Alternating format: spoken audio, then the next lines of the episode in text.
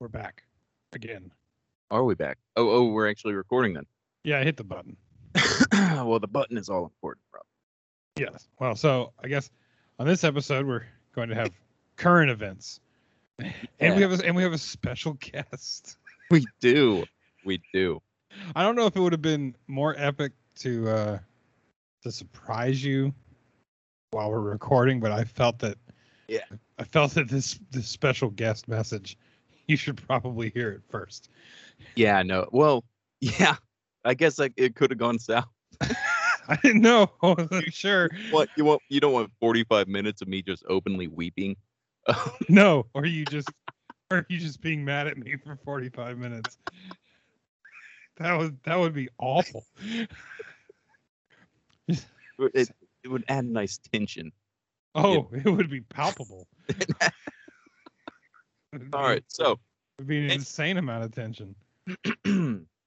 so yeah, with zero context uh, whatsoever, um, Rob decided to gift me out of nowhere with a cameo um, because I gifted him about a little over a week ago uh, with the knowledge that cameo existed. Oh, now the power. So, so Rob has now found out that he can get uh, like C and D level uh, um, stars, quote unquote. there are some prize. There are like surprising, you know, like B, like upper Oh, B stars on Cameo. there are some i would consider brian cox to be an a and if you spend Yeah. like i think it's like 350 it, it was it like was reasonable. if i had $350 to just like set on fire i would easily get myself a brian cox you know shout out you know Oh uh, yeah, but I saw that. I saw somebody else's on there. That did you see? the- hold on, just I'm gonna text Gary- you who I saw. gary On, busey gary busey's on there and i i think that was like 175 or something dude i would pay i i i'll pay 175 or at the very least i'll pay like you know uh 85 90 or whatever um and, and split it with you oh yeah, just because I'm sure I'm sure uh I'm sure he will ramble for a while. You'll get your money's worth. I mean, because of the brain injury and all, he'll. and that's you do he has a goddamn guitar he has Yeah. a guitar dude the guitar alone are you kidding That it'll be well worth it. Fuck. well, this episode we're gonna do a our quick reviews and opinions on two. One is definitely new, *Malignant*, and then the other one I assume is fairly new, which is one that I definitely watched, um, *The Unholy*, which is uh Sam Raimi and Robert Tapert Mhm. produced.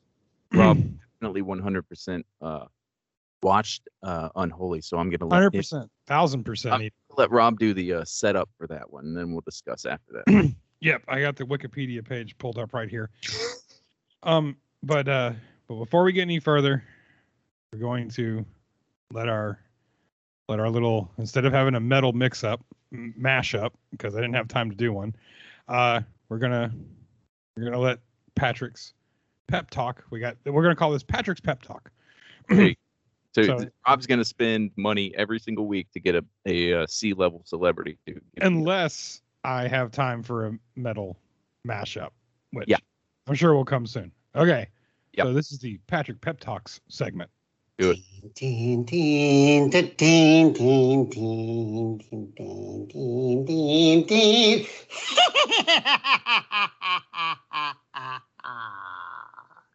Hello, creeps. It's your old pal, John Kassir, the voice of the Crypt Keeper. I'm so glad I did this. And today I have a very special pep talk from my good fiend Robert. he says he has a prick of a friend named Patrick who needs some uplifting. before i started realizing what was about. Off- At first, I thought he was pulling my chain. well, listen, I do hope that you still have a bone for those you love. hey, look at me. I'm a bag of bones and I'm still standing. well, you know, Robert tells me you got one hell of a good looking penis. You're going to have to find someone who'll give you head and then let you keep it.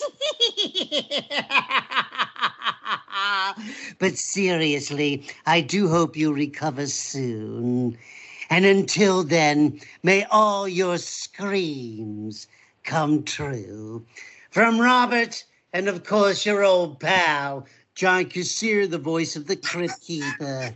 Patrick, be well. I do love how I love- I love the way he John has to- Kassir. yeah, yeah, yeah, yeah. He's like, I, but, but for real, guys, I, I, I do need acting gigs. So if you could uh, remember my name and if you It's need me, give me, a, give me a call, please. it's like somebody who speaks in a perfect English accent but has some Hispanic background as soon as they get to a Spanish word just drops the full accent. Dude, that is, I. So, I, I do listen. We're in- gonna go to the football game. We're gonna watch so and so. They're gonna have some tamales. where the where the hell did that come from, Todd? Like, I, I can't, I can't do the, the R roll, but I listen to NPR um, because I'm boring like that. Uh, but I listen to NPR on my way to work, and there's this one reporter they have, and like she she speaks in a completely flat, just American accent, like you know, not even like there's not a Southern accent, there's not a twinge to it anywhere. It's just like the most bland accent you can think of. And then at the end, where she says her name, it's like Maria something. Um, and I mean, she hits every rolling R. Like Yeah. Like it's full on like holy shit like she just came across the border from mexico and uh started reporting but just when she said her name Thank you for tuning in to News at 10. This is your reporter, Maria Sanchez. It's like, it's like okay, where did that come from?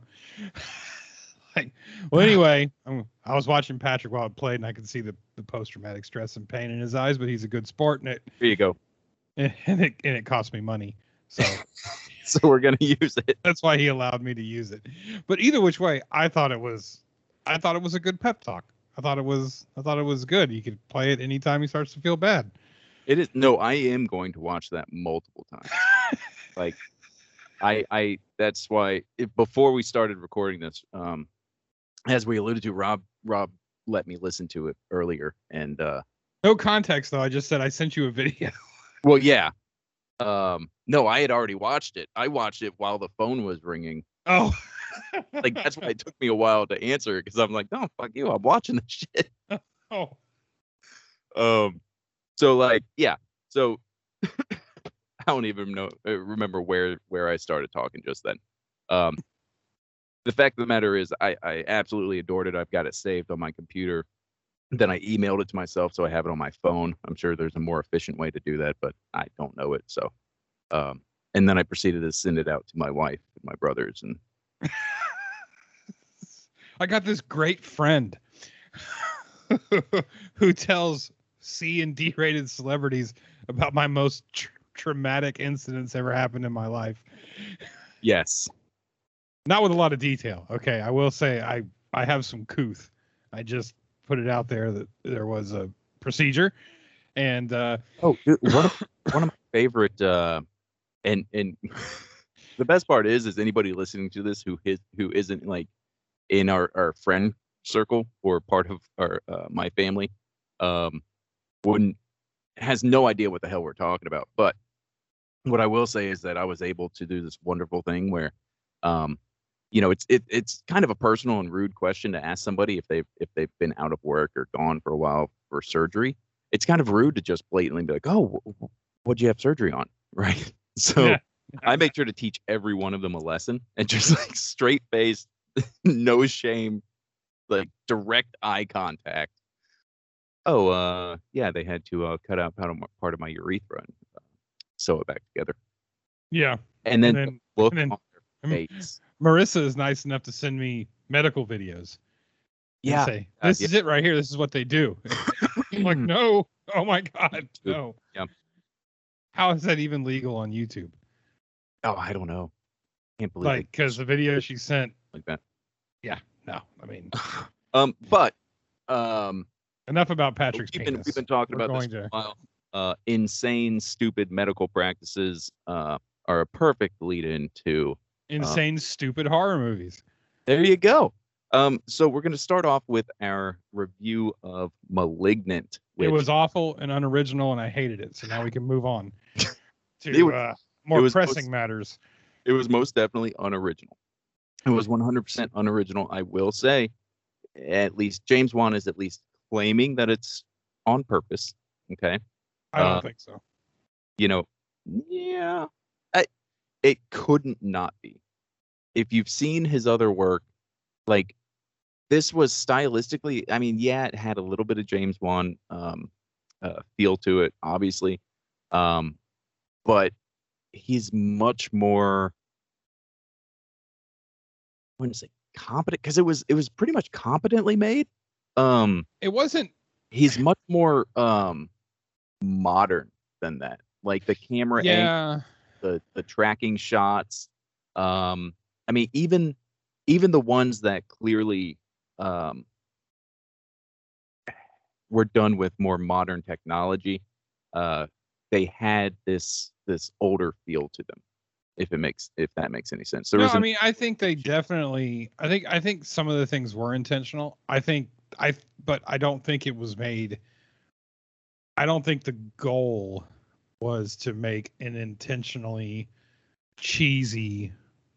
Because I, me, to, me- to me, it was cheesy. Um, that's my opinion. it was, it was Um, but dude, it I, was I laugh- think I think it was his vision of a he was trying to do something that wasn't modern like all the other things he did um maybe it was intentional i just it's hard for some things it's hard for me to believe were intentional like the acting in this movie i thought was like horrendously bad No, it was, but again, like it wasn't like it wasn't so much if you within the first five minutes, especially like those those deep reds, like where yeah lighting, the the very deliberate um oversaturated lighting effects and everything like that. I mean, that's what that's what told me from the get-go, okay, he's doing this on purpose. This is this is what he's trying to call back to.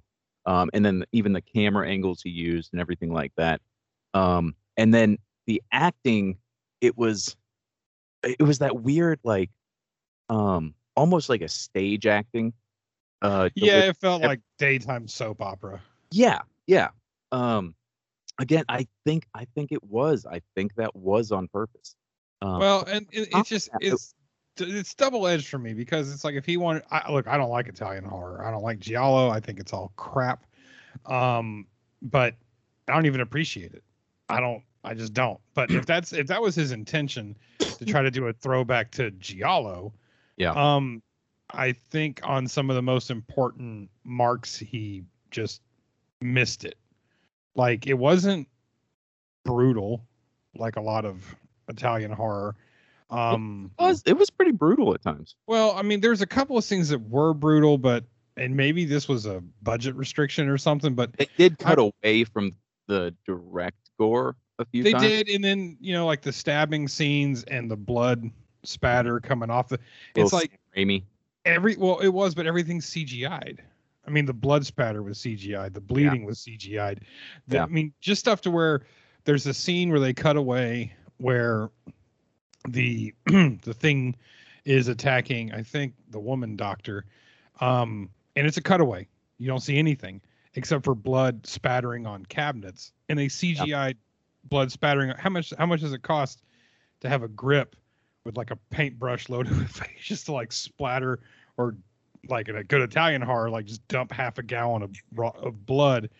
So there's There's- just certain things that took me out of it, and then of course, the number one thing in this movie is the the story and the twists. okay so and Savannah, we have to we have to okay can we set can we set the rules right now do we is this going to be like a spoiler review or is this uh spoiler free um because so much of what i i i feel like you can't review the story elements without spoiling it okay, this is going to be no, yeah, forget that. This is going to be a spoiler, a, a- spoiler alert right now. If you don't like Yep. it, look, okay, uh, we'll give you like, it's, spoilers are coming up, and then you can, Yeah, we won't we won't just drop hit- them on you.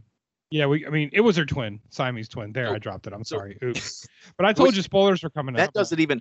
Well, hold on though. That, No, that that- doesn't even come close think- to spoiling I it.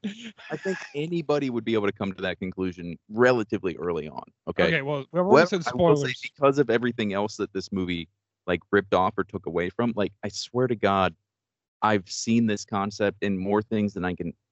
I can't. Unfortunately, I I can't name. Like a lot of it just seems like stuff that I've seen in passing. You know, I mean, I think we could like fire off. Okay, there it, are. ob- it, there it are obviously rips off. Well, it rips off Basket Case. Oh, It yeah. ri- it rips off It's Alive. like, There's like there are like two. I want to say two episodes at least of Tales from the Crypt. oh, um, absolutely, It was like absolutely. what was the one? Um, there were these brothers who were Siamese twins. Um, well, it rips that one off, and it also rips off the ventriloquist one with the Siamese twin kind of retracting itself almost in and out. But it most certainly just in the was- movie, was- hold on, that was that. Yes, that was the one I was trying to think of.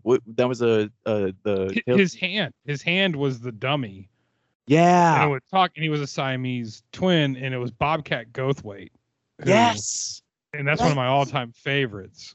And um, Thank but no, you. it and it definitely it rips off the ring, it rips off Basket Case, it rips off several Well, there was uh, the Tales from the Crypt, it rips off It's Alive, um, and I never. it, it, it rips off every Jackie Chan movie I've ever seen. Because spoiler alert, Gabriel, the Siamese twin, uh, he knows kung fu, and he literally kung fu's an entire police precinct. for. I don't know, forty-seven minutes. okay, so yeah, let's get into this part. So let's get into the whole Gabriel thing because we've already established. Look, uh, the bottom line as far as like, I I actually appreciated the movie. Okay, um, I did see now as far as it being original, no, it wasn't in any way, shape, or form. However, it wasn't We must remove the cancer, and we must save it. Yeah. And we, we must say that So twenty-seven times. I I I I knew from you know, um, within like like 20 minutes in or so, like, and I even I I, I sent in in the text group that we're at in that we're in, I sent in about 20 minutes in or something. I was like, okay, if this is going where I think it's going, like I I'm pretty sure I just figured out the twist, like 20 minutes in. Um, and see, that's where like I kind of really spoilers right here. Like, like one of the first times you see Gabriel, the killer, um, they're essentially walking all wonky and stuff. And for a split second, you're like, oh, they're doing like the Japanese, you know, jerky walk thing. yeah. Uh, and then it's like, oh no, uh, their body's backwards. Okay, well I've seen this shit before. She she's got a face in the back of her head. Done. Like it was especially there were so many other things she she mentioned uh something about I've always wanted a blood connection. Like and then and then mentions to her sister, oh I was adopted, blah blah blah blah blah. Um Well, I mean, Savannah, who didn't look, I'm gonna be completely honest here. I may be a little bit biased uh, about about it because within, I don't know, within like the first five posts in uh, the horror group uh, about the genius of this movie, um, I just I just Wikipedia'd it, read the plot, and I was like, okay, you know. Oh. know. you watched it? Oh, of course. This I don't give a shit. This movie wasn't going to make or break my day. But God. Savannah, but Savannah doesn't care about that stuff. And about the same time, 20, 25 minutes in, and Yeah. this is Savannah's never even seen Basket Case. She's got no interest in this kind of stuff. Um, she was like, Gabriel's Gabriel's a twin or Siamese twin or something because it opens in a hos. They just they spoon feed you everything to the point to where even though this twist, which is not that unbelievable of a twist in the genre, you, it's like they just give it to you. Like you said, the detectives, the hands are backwards. That's know, so strange. You know, you want to, you know, yeah, they, they don't even like not only that, but it even failed. And I was gonna go back and, and rewatch it, but there were specific times that I was watching it, and it couldn't be consistent. It was like sometimes they forgot. They either Yes. forgot or ran out of budget because you would see uh, Gabriel running away, but it was running like a normal person, right? And then the next shot, you would see they're like they had the shoes on backwards and all that shit, you know. But like they, or or he would be running away and he would there's and, and oh my god the science or the not science or whatever it is about this movie um science, Rob? yeah no, there yes. there was no the science. well it's Okay. because it's not supernatural at least i'm Yes, calling It's it just- that that's stop just it. It- is what I'm saying. They keep forgetting they didn't know because Gabriel could disappear into the darkness, but also in the in one scene in the hotel in the hotel room, he took a nine millimeter to the hip and he limped while he Jackie Chaned off a building. Then in the end of the movie, the cop shot another one. th- shot three times stomach and in the chest, and they closed and they closed up on it in the movie to show you It went that- through. That was a big hole. and it showed you in the movie Yeah. but then at the end of the but then like nothing ever happened so it's like is it is it supernatural is it real i'm i mean it was physical because he was a physical siamese twin and then of course the doctors cut piece like like basically like put it put the siamese twin in a deli like- slicer cut as much off as they could and then shoved the Well, rest then in the back the of her way, head the and way they just shoved it, like closed. that that's fine like shoving like shoving dirty clothes under a bed just just that's fine just get in there like and there's still like eyes and teeth yeah and it's just gnashing away ah, ah, ah, and, Like- they're, and they're just gonna put like a patch over it. Like, oh, yeah, oh. it'll be good. he he went to sleep what what the fuck what So that's what I mean. Like, I I uh, haven't seen a, a lot of Italian horror. At least I have seen a lot. I just didn't pay attention. yeah i'm That's definitely what I was doing. But like, there is some out there. I'm trying to think of the one that took place with the chainsaw guy in the um on the uh campus, the college campus. It was- It was on Joe Bob.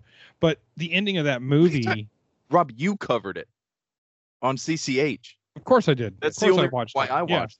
No, I watched it on Joe. I've never seen that movie before until Joe Bob Briggs. Like I watch movies. I'm not here to review movies that I watch. I'm here to review movies that I know the title of, and that's it. Good. Um, but anyway, the ending of that movie was just like this random reveal. The killer was the killer was Steven, who's never been introduced in the movie, and we don't know who he is.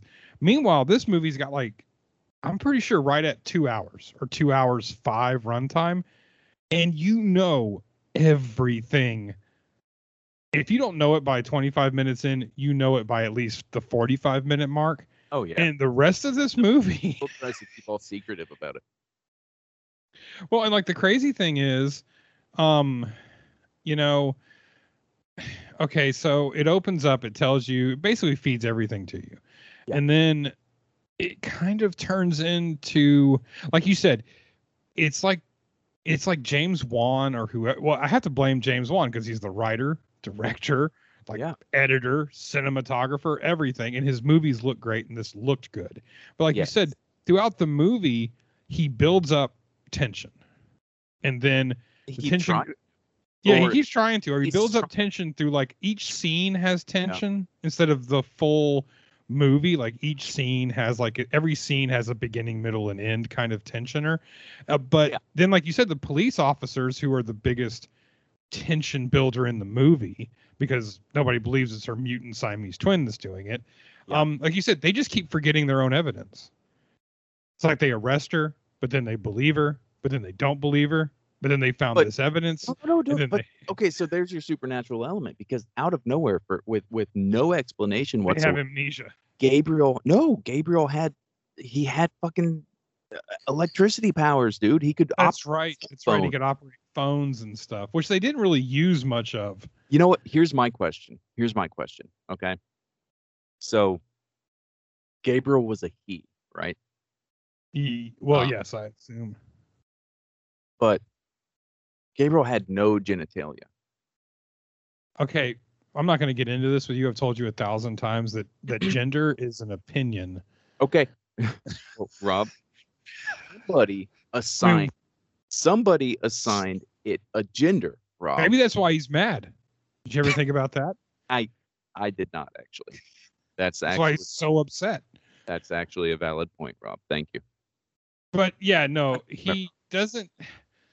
and I don't know what he's mad about. Like, He's mad about getting shoved back inside. What?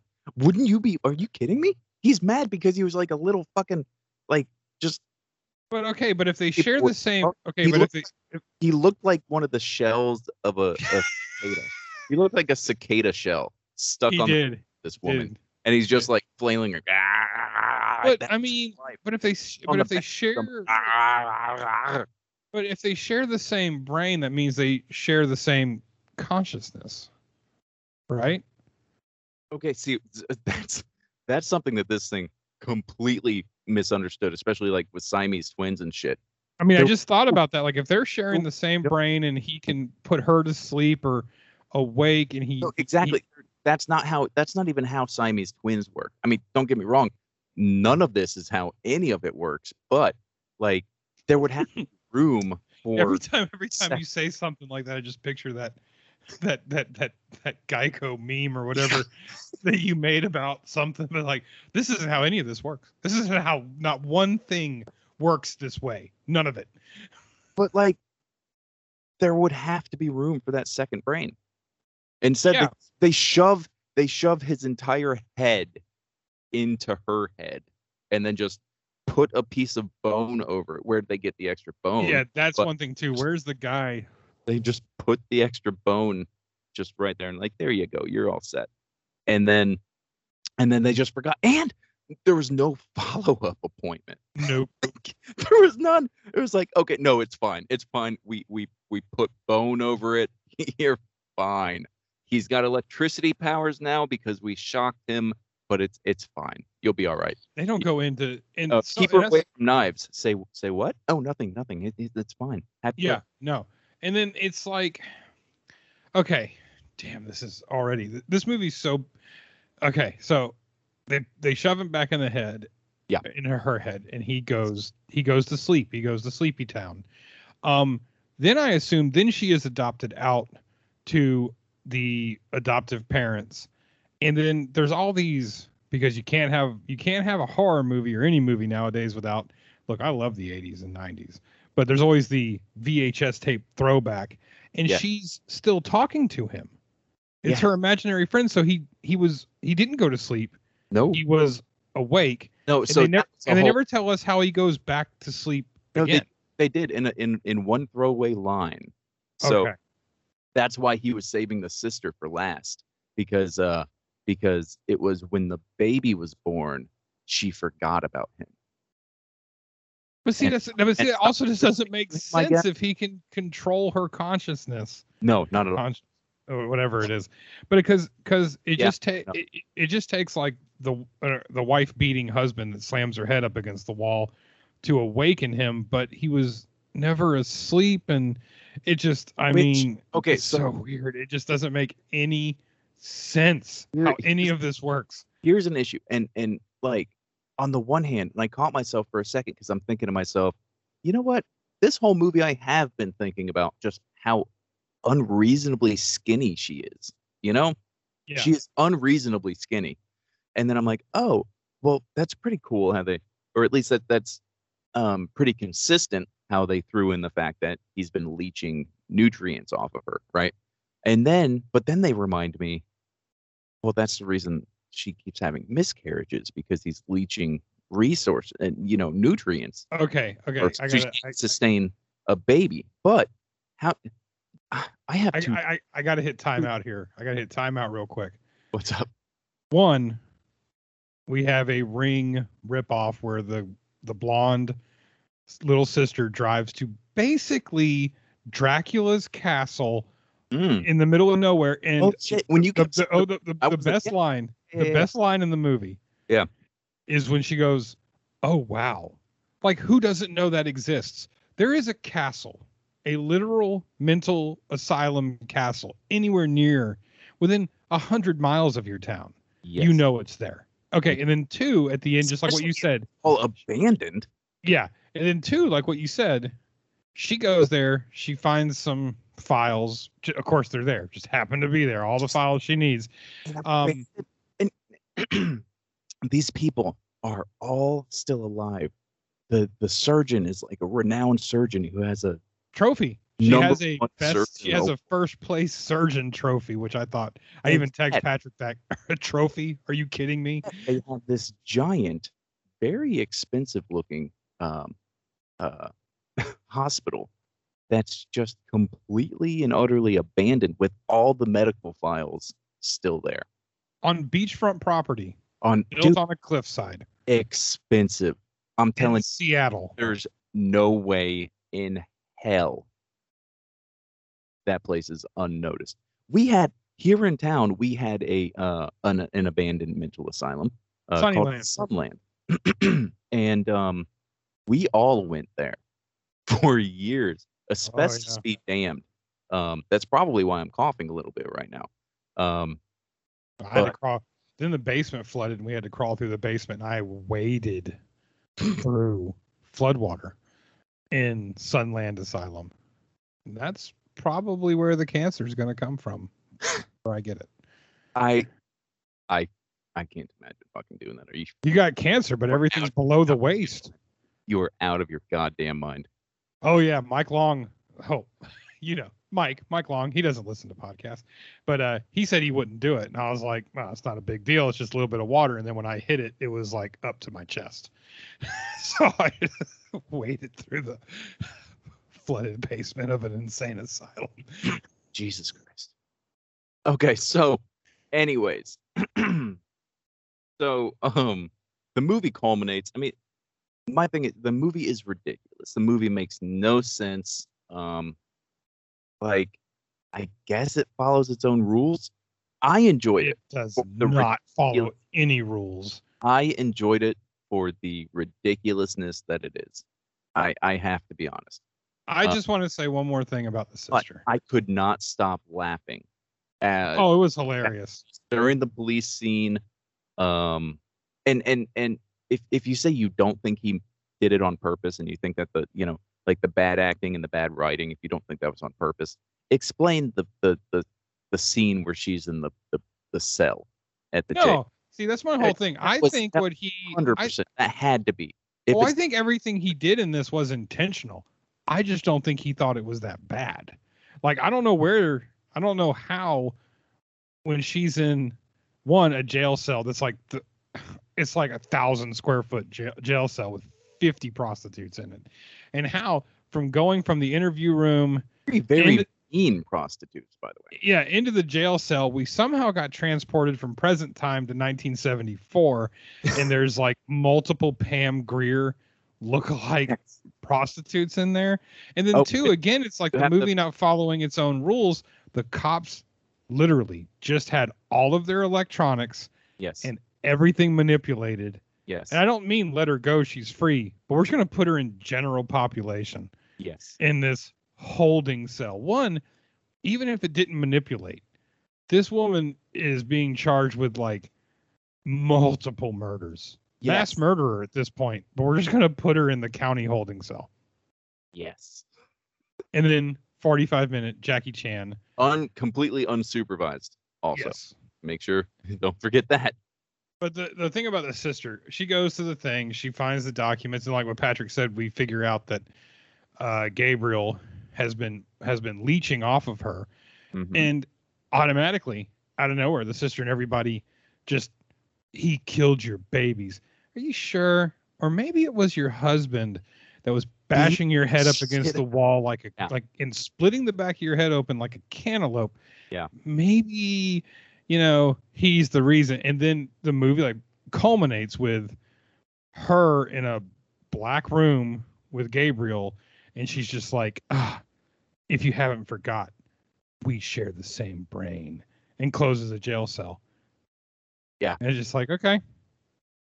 Like, and I was laughing. I was laughing hysterically because the acting, the acting is that bad. And maybe it is intentional. Was Yeah, it the worst movie ever? No, it was entertaining, but I can't help myself. It's a world we live in now. It's like James Wan's name's attached to it, so people think it's genius.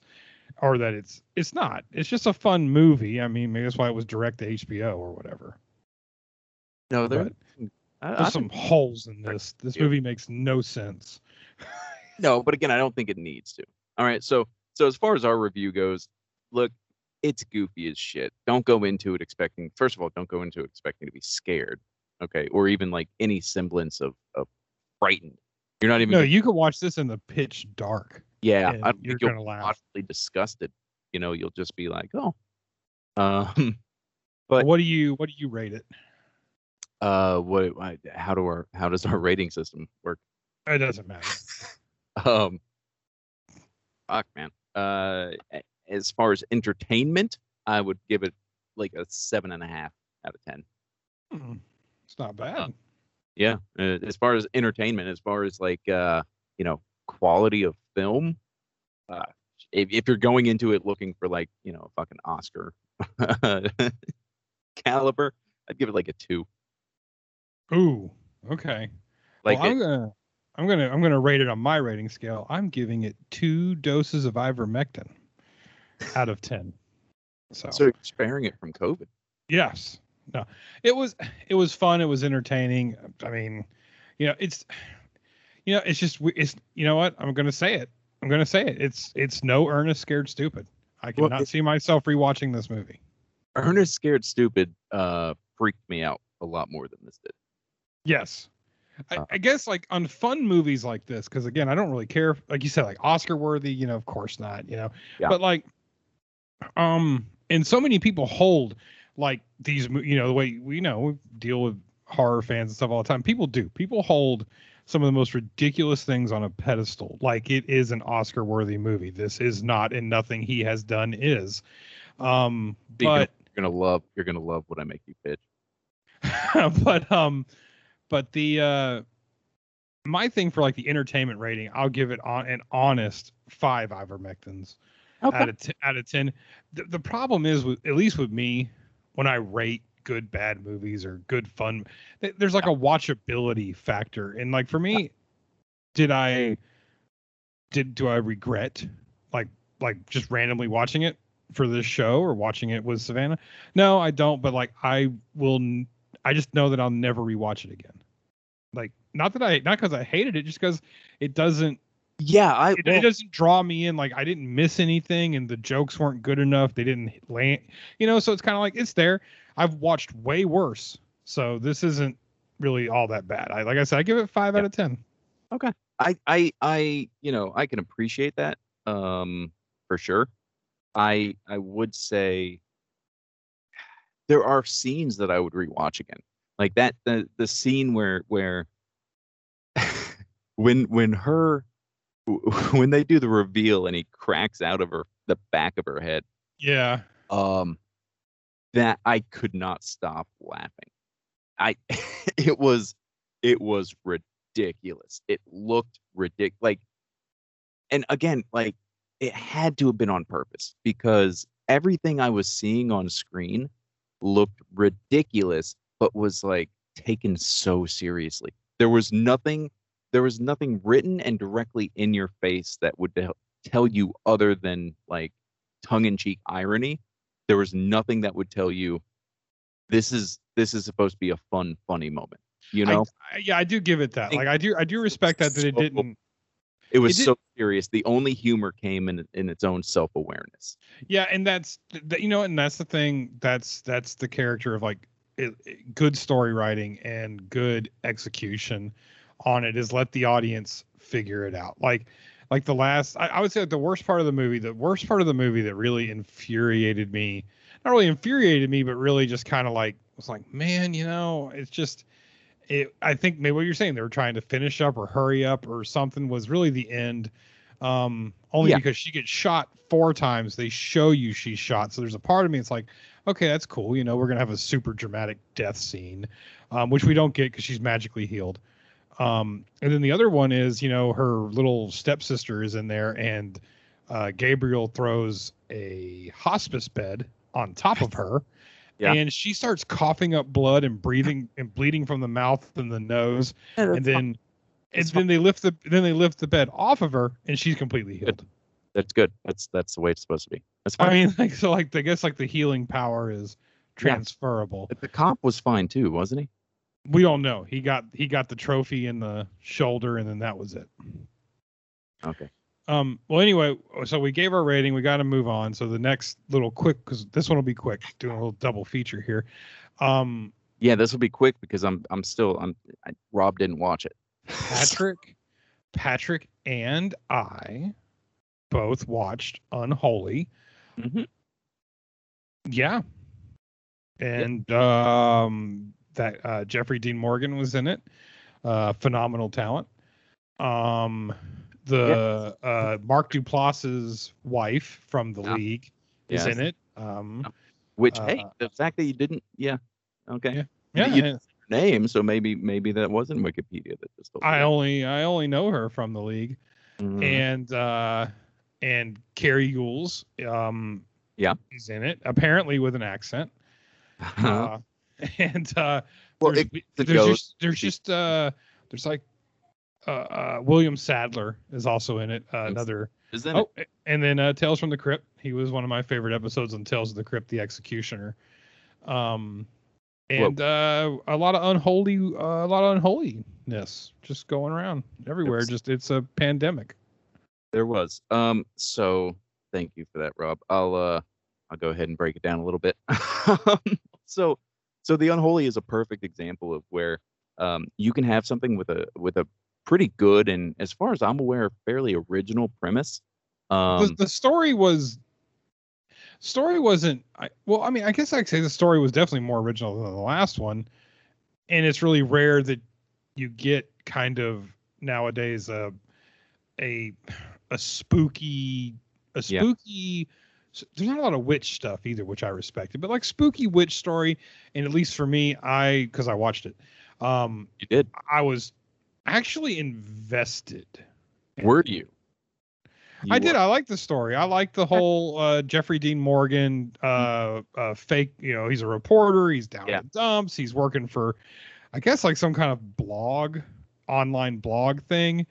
Mm-hmm. Um, and, and I and I just kind of liked. It fed you enough to where you kind of knew what was happening because of the intro that I watched in the movie, and um, Uh huh. and then the kind of I it, it wasn't overly dramatic, which I respect. Because there's so many movies that waste 20 minutes on drama that doesn't need to be there. Was it not, Rob? Well, there was, but I mean, it wasn't like the only drama from the movie. Yes. Uh, spoiler alert. Yes. Just the only No. drama from the movie. Every review we do spoilers, so just get over it. Um, the only drama from the movie. Yeah. That I didn't quite understand, or I understood it, but I was kind of okay. it was was basically the Cary Elwes thing, like Okay. him What- knowing about the witch and him letting it go for the purpose of the church getting good publicity and all. That just was kind of. Okay. That was yeah, a little, that was a I little felt- for you. I That just was. felt that I just felt that it was just weak and it didn't really need. Do you feel so- like they lingered on that a little too long? Do you? Well, I do. Yeah. That that scene was like ten seconds long. Yeah, and that's enough. So That's enough. okay, okay. So let me let me break That whole scene, that whole scene where he goes in to Cary Elwes's office and Mm. and tells him everything he discovered, they didn't even need to have it because it it's trying to be a dramatic scene that we don't need because it changed nothing. Um, it did a little bit, but uh, I, I, I'll get into that. Okay, so again, like this is the the. I can't the believe that I watched the movie and I told him I watched the movie. I apologize, Rob. You, you you watched it for sure. Clearly, uh, you watched it. Yeah, Uh, yeah. I, Um, I paid the three ninety nine to watch it. Yep, it's good. I'm glad you did. Mm-hmm. So, so, anyways, like uh, this, this is a like I can't tell if the writing itself was bad or if it was just the delivery and the um the overall like execution of the film. Um, the special effects were absolutely god awful. Uh, the amount of pointless, cheap jump scares, um, I completely lost track of, like throughout the entire thing. I, I will I will say I actually enjoyed the I enjoyed the movie as a whole. Uh, being a former screenwriter myself, I know how difficult it can be. Yeah. Um, So but no, I but no, I will say every single time an effect was used, no matter what effect it was, it was awful. it was every terrible. single one. I mean, every single one. Even there's a scene where the creek water's supposed to be blood and they couldn't even CGI blood right. I mean, like it just didn't look Did you see right that? Okay, okay. For real, Rob. Let's level. You watched the fucking movie, right? Did you watch the movie? Can we talk about that? Yes. It I watched the movie entirely through on Amazon. because I, I feel like you would have texted me while watching it. I, I just okay. I don't know. I don't know why. It's it's like almost like I have some kind of track record about not watching movies, which is not is. the truth at all. You don't have that much. God, damn, you're usually honest though. So here's here's the issue. I'm not so- just reading reviews on IMDb about certain scenes that may or may not have been good in the movie. I mean, you know what? Kudos. That's a brilliant move. Um, I wish I did that. So, so again, like, the premise itself. No, I, I actually, I, I actually love the premise. Right? It's, it's. So the story is about this witch who sold her soul to Satan, and as they do. as they do. And what she ended up doing, she actually was performing miracles around town. And so she was claiming that it was in the name of God and everything. And she was developing a following and all this stuff. And the entire thing was a, a, a ploy to get people to basically start having faith in her and thereby have faith in, in Satan and turn their backs on God, etc. So they finally found out about it, blah, blah, blah, blah, blah, ended up murdering her. Um, present day well especially because when it starts out it almost seems as though it's going to be another one of those um you know uh um salem witch trial you know person accused innocent blah blah blah It is in Massachusetts, so I was kind of looking for a Salem angle to it. Um, but I mean, I, I think the story was actually really good. I think it's kind of like what you're saying. Well It, so, it was it was an execution so what ends up issue. um so what's the guy's name whatever john jeff morgan You what- know who he is. It's Jeffrey Dean Morgan. jeffrey dean I, I know who he is i know what he looks like i don't i don't, I don't give a shit I don't, I don't care for him personally I liked him in the possession. I thought he was good in the possession, Yeah, and I so- never watched Walking Dead, so I don't know. yeah, nobody cared about who he was. I, I saw him in Watchmen before that, and he played like uh, Batman's dad in one of the Snyder movies. I, I don't care, but um, he he basically he's a reporter. He's a defunct reporter. Used to report on miracles, and I guess, and he got caught faking a bunch of articles, and so he used to be like, you know, this big name, and now he can't get work because of it. And he gets sent out to this this little area to investigate something for like 200 bucks, which seems like a long way to travel for 200 bucks, but it is what it is. So he shows up, there's nothing there, and then he comes across this like doll out of nowhere somehow. And It's um, a uh, it's it. I do they don't- call it. It's like a it's like a field baby. yeah, field baby, call it that. And so he he for whatever reason, like he smashes it, thinking this will be my story. It's like, why is the smashed doll part of your story? Just you found a creepy doll, that's your story. But no, he smashes it. Come to find out that lets loose the spirit. Um, the spirit just happens to be named Mary. I don't see why that even matters. Um, seeing as how I mean it was lying in the first place. Anyways, first thing it does, it um it heals this deaf girl who all of a sudden she starts hearing the voice she goes out to the tree all these people follow her for some reason uh, out of the church to this tree and then she starts speaking to the crowd well she's deaf she's never spoken before so everyone's like oh my god and she's like oh mary says you know follow her and so as the movie goes basically the catholic church comes out and they're investigating Cary Elwes plays the archbishop with a horrible Boston accent that comes. He was trying, man. I mean, but this is another one of those poorly executed things because Yeah. anybody could have just heard it and said, "Hey, Cary, look, no offense to you, but you don't need it because it's not like only it's not like only Massachusetts priests can investigate Massachusetts miracles. We'll just Yeah. say that you're from anywhere, so not Boston. so anyway, like throughout this whole thing though, like it it's just weird. It it it starts out with the priests are trying to disprove the miracle and Jeffrey D. Morgan is trying to prove it, and all these people are trying to prove it. And I mean it keeps it's going back and forth, and then all of a sudden, um, they're like, "Oh no, it's evil." So they find out all this stuff. It's like, "Oh, and her name was Mary." And apparently, if you, I don't know, it, it would like perform a miracle, and then if you didn't believe anymore, or if you doubted it, or if you decided, "Oh no, you're evil," it would take the miracle away and make you hang yourself. I don't know. The the fucking it was terrible. Um, it's the only thing. well, seeing as how Patrick apparently didn't watch the same movie that I did, so I thought it was fantastic. So again, this is spoilers, right? So the only way they can stop this thing at the end is he has to go up there after this whole bit was about him salvaging his career, right? All of a sudden, people believe him. He is the go-to name in supernatural reporting or miracle reporting now. Like he's about to be a big star in the supernatural reporting world, uh, whatever. And then the big finale culminates in him having to get up on stage on national television um, in the middle of this live broadcast of a miracle that's supposed to happen.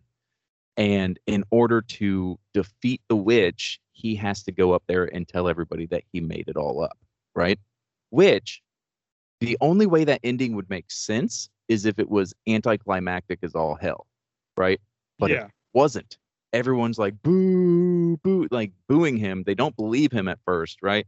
And then somehow they convince the girl. Uh, while he's saying that, the girl realizes, oh shit, this isn't uh, this isn't the Virgin Mary. This is a bad person.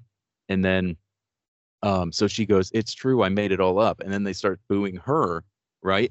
And then the tree that that housed the ghost spontaneously lights on fire. well, it's supernatural. Well, but I agree, Rob.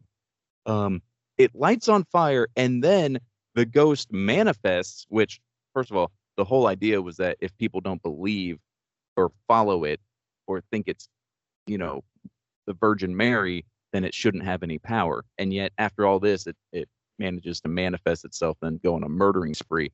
But after all that, where there is clear, uh, indisputable evidence that something supernatural and crazy happened, um, it's still at the end. Uh, there, there's this joke about the local newspapers hiring, and he's like, "Uh, nobody would hire me." It's like, no, dude, what the fuck are you talking about? like, you can very easily just tell people afterwards, "Yeah, you know that fire that happened? Yeah, that's because uh, I had to go up there and lie because that was uh, the devil trying to trick you all." Like, you still had you, you that was still a monumental breakthrough, sir, that everybody should have witnessed. Like, I'm just going to come out and say that I did like the ending, except for the CGI. And the best part about the ending was it was a happy ending. And I like happy endings in all of my movies, including horror movies. Good. Jeffrey Dean Morgan goes and works for the local newspaper and did. got a doctor wife and the deaf mute girl lives and they live happily ever after. I like it. They do. Well, that's a whole other thing because um, one of the one of the things. So the the um the witch, I guess, is is has ever uh, like uh will live forever as long as she has descendants, right? And the deaf girl happened to be one of her descendants. Yes, Uh, that she tried to murder. Well, she didn't try to murder. She tried to murder Jeffrey Dean Morgan, right? She can't kill Jeffrey Dean Morgan. But the deaf girl jumped in the way and and and and took the, the palm to the chest, which apparently means murder.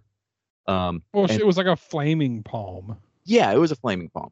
So she accidentally murdered uh, the deaf girl, and then like she's like, "Oh no, I'm dying." And then Jeffrey Dean Morgan's like, um, who knew all along the only way to kill her is for you know she'll have everlasting life. That's how we find out about that whole thing. And then he's sitting there holding the girl and he's praying and like, just I'm not good at praying, God, but she tried to save me, so spare her life. It's like, no, I I, think you should uh should probably leave this one dead. All honesty, you know. Yeah, but uh, but he did the right thing because he's a, he's he's the good guy. Yeah, but you kind of just got proof that there's heaven and hell, man. Just let her go to fucking heaven. I would Yeah, imagine well- she's going well- to fucking heaven, right? That's Well, I mean, we don't know. I mean, she did. good. It's a happy ending. I enjoyed it. I thought Jeffrey Dean Morgan was good, and uh, the Mark Duplass's wife was average. But other than that, That wasn't it was. Lost. Oh wait, no, that is. It Yeah. is. married to him in real life. That's right. Okay. Yeah. Yeah. Not, yeah, no, yeah. yeah, no. Kevin was married to her in the lead. Yeah, I thought you meant his character. You know, that's weird. Should we do like? It's not horror related, but that's a weird uh, thing in sitcoms. We should look into that and see if that's like because in Always Sunny in Philadelphia, you know, Mac and uh, and yeah, Dee- Mac and Dee married. are married. and but like the they always have a different relationship to the character. You know, Yeah. like she's well, I guess she wouldn't be Mac's sister. That'd be fucking weird. but it is it is Yeah. it is strange how that does happen well i'm giving this movie out of 10 i'm giving this movie a solid 8 Nah, fuck off. Um, this like what? Is i So, i liked it. it- i liked the story. I hated the cgi but i could turn a blind eye to the cgi i. Like a like a spooky entertainment witch story. entertainment factor would be a four. Uh, Oh, that's you're just doing this to punish me for some reason no as, as a film, I'd give it a three.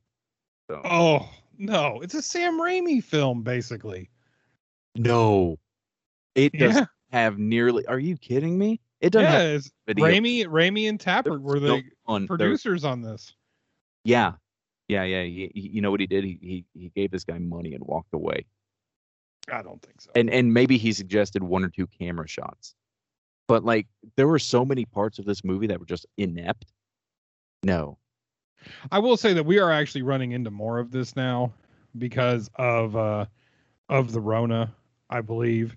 Um, I mean, there are movies with decent names attached to them and decent budgets, yeah, no, and, and when you watch them, it's stuff. rushed. You could tell it's rushed. You could tell the CGI is not finished. You could tell it's not ready to go. You could tell there were extra scenes or bigger. Like this movie, I will say my biggest complaint are all of the effects, including the effects that they used for exposition. Anytime there's exposition, it's a Skype call or a FaceTime call or him watching a video on you on his computer and it's just the like you said it's just like the weakest Yeah. way of telling a story where if they had a budget and maybe something like he there would be a scene where he went to the to the actual diocese and there's only one scene in a library it's probably because that's all they could afford to do is to Yeah. bring the crew and shoot in a it's Well, it, it- is very quick quickly paced and it feels unfinished well there is there is a thing, and you're going to see a lot of that, um, especially in the next year or so, where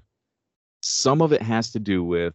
Um, I did read, um, probably about a year ago, that studios were revisiting a bunch of these movies that got made and then just got shelved because the final product they're like, ugh, no. You know, where they, they try and find the right place to release it, where it it's not going up against anything. It's not going to be a tent pole. They're just like, "Eh, get this out. You know, barely any any marketing. Um, but those movies are getting more marketing now because they weren't making movies for about yeah yeah and they already spent the money the, the, the money for the movie's been spent So they're like, you know what? Just shove this thing out there. You know, recoup what you can off of it. We're not making anything else right now. People are desperate for new content. Just get that shit out there that we didn't want to put out before. And that's what a lot of these things are. Is stuff that they'd been sitting on that they didn't know how to release it. And now they're like, okay, well, you know, I guess now's the time. We don't have anything else. Um and and that's probably why, you know, like you said, it, it looks rushed. It probably has more to do with the fact that um it they probably are unfinished where well i can almost imagine off because they said, you know what, your uh, budget's done. This is going to be a straight to video release, and then COVID happened, and they're like, oh no, shit, this is going to be a main release now. Well, I can almost imagine with this movie, the CGI was never even done. This movie was shelved pre CGI. And then that's probably the last thing they did. Like you said, they put a finishing touch because it's shelved and they don't want to put any more money into it, but there's a, a lag or a gap. I could honestly see this movie. If this movie was made without COVID, I could honestly see this movie. It would still be a throwaway movie, but I could see this movie getting a theatrical release with better Right. editing, rewrites, better CGI, and it just would be like whatever, like a summertime, whatever. Like like Malig- Malignant to me is a throwaway horror movie as well. It's just done way, way, way better than this movie. Yeah.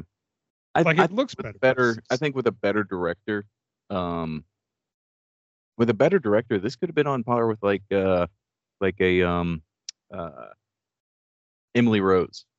Yeah, exactly. Like, I mean, Honestly, I- Emily Rose is good, but it's still it's it's not like in the top 25 I think of anybody's list and it's pretty low budget and it made its money. Oh, I'd definitely put it in the top like top twenty five all time.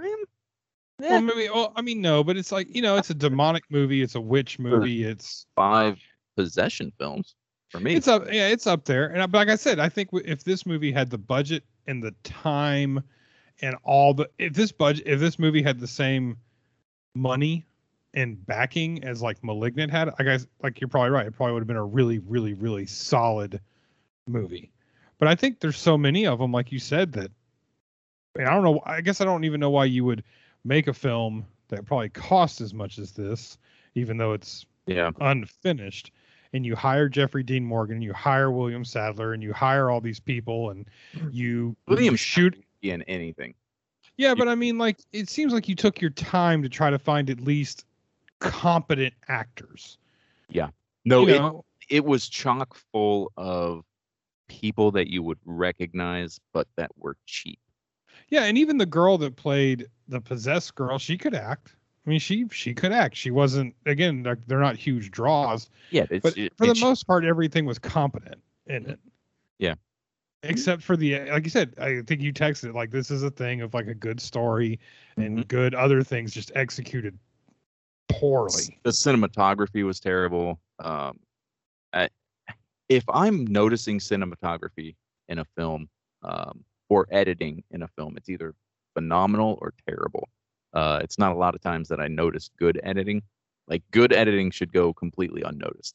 You know, Yeah, only bad editing is, and I think that's part of it here because I think there probably were multiple, multiple, multiple scenes that were cut and redone, and they just didn't work because it doesn't make probably sense on will. how it flows in the story. when they realized, yeah, we're not making like a two and a half hour epic here. This isn't going to be a Snyder cut. You know, nobody nobody wants this shit. So Yeah. cut it down to something digestible. You know, let's just let's just get it out the door. Because I can tell you right now, if this movie was two or two and a half hours, based on what I saw in the first 20, 30 minutes, I'd probably be in the same boat you are, and I'd be reading off a fucking IMDb. Okay, I I rented this movie. Okay, and I thoroughly enjoyed this movie. That's good. I'm glad. All right, so Now we're gonna move on, I guess, to pitch Yeah. deck. we're gonna move on to pitch deck, which Oh, if I- oh, hold on, Poppycock. there it is. oh, there you go. Yeah. I need a better one than that, but I mean, it's it's what I got right now. Yeah. We we really need to. uh I think this one was a um. This is because you caught me and you said I had to give you something Oh yeah, whilst recording, and Yeah. I that was the rule. You have to tell them before we go into the. You know, before we stop. I, I appreciate it. I Um, completely panicked. yeah. Um, so and no, d- to be fair, most people despise this movie. see, I don't, I didn't even know it was a John Carpenter movie. I didn't even know it was until I was Yeah. just searching on Amazon John Well, Carpenter movies, Like a and I was lot, like, "Holy crap, he did do Village of the Damned." That's Oh. right, and I'd never seen it. Yeah, like a lot of John Carpenter movies, it doesn't necessarily like it's hard to look at a movie. Like there are some movies you'll look at and you'll be like, "Oh yeah, that was John Carpenter." But then he's done a lot of them where like it's just nothing. Like there's no signature to it. There's no he just showed up to work. Yeah. he's just like, "Yep, you're you're, you're feeling." But I'm not supposed to talk like that because I am pitching Village of the Damned this week. Yes. Okay. okay, I gotta get into character here. My notes here. Oh, he took notes. I had Okay. Uh, Yeah, I'm, I'm the- taking it seriously now, man. this is uh this is this is Rob with Big Movie Big Movie Productions LLC, and uh, you have you have a you have you have an idea for me. I do. Let me ask you something. How do you feel about the classic story of the Midwich Cuckoos.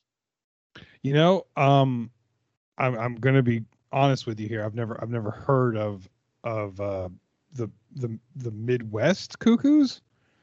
Midwich, sir. No, I haven't heard of that one either. It's a small town in, um, guessing. I'm going to say Iowa.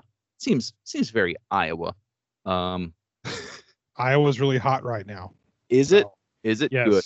super Good. hot right now. Good because we're gonna we're gonna open up with. Actually, no, I don't think it's Iowa. It can't be Iowa. I don't know. There's a cliff somewhere.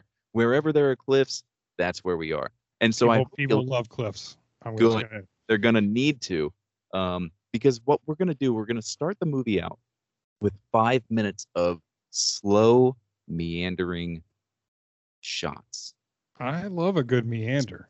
there's going to be virtually no sound okay we're going to have we're not even going to have we're to have ambient sound okay but i'm not talking about birds chirping i'm not talking about you know children frolicking or cars going by these are going to be long meandering thoughts with nothing but the wind Oh, okay, so we're trying to.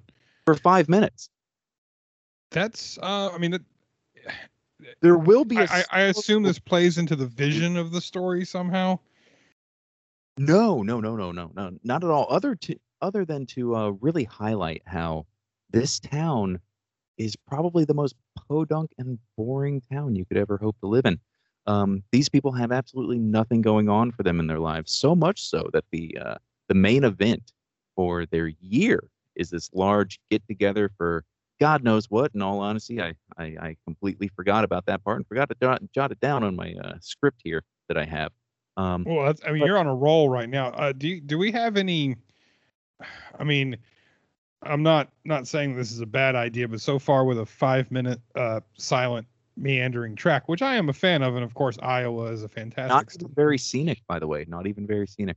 Oh, okay. Yeah, I mean, It's not going to be. It's not going to be like nice landscape that we're looking over. It's just going to be just going to be landscape.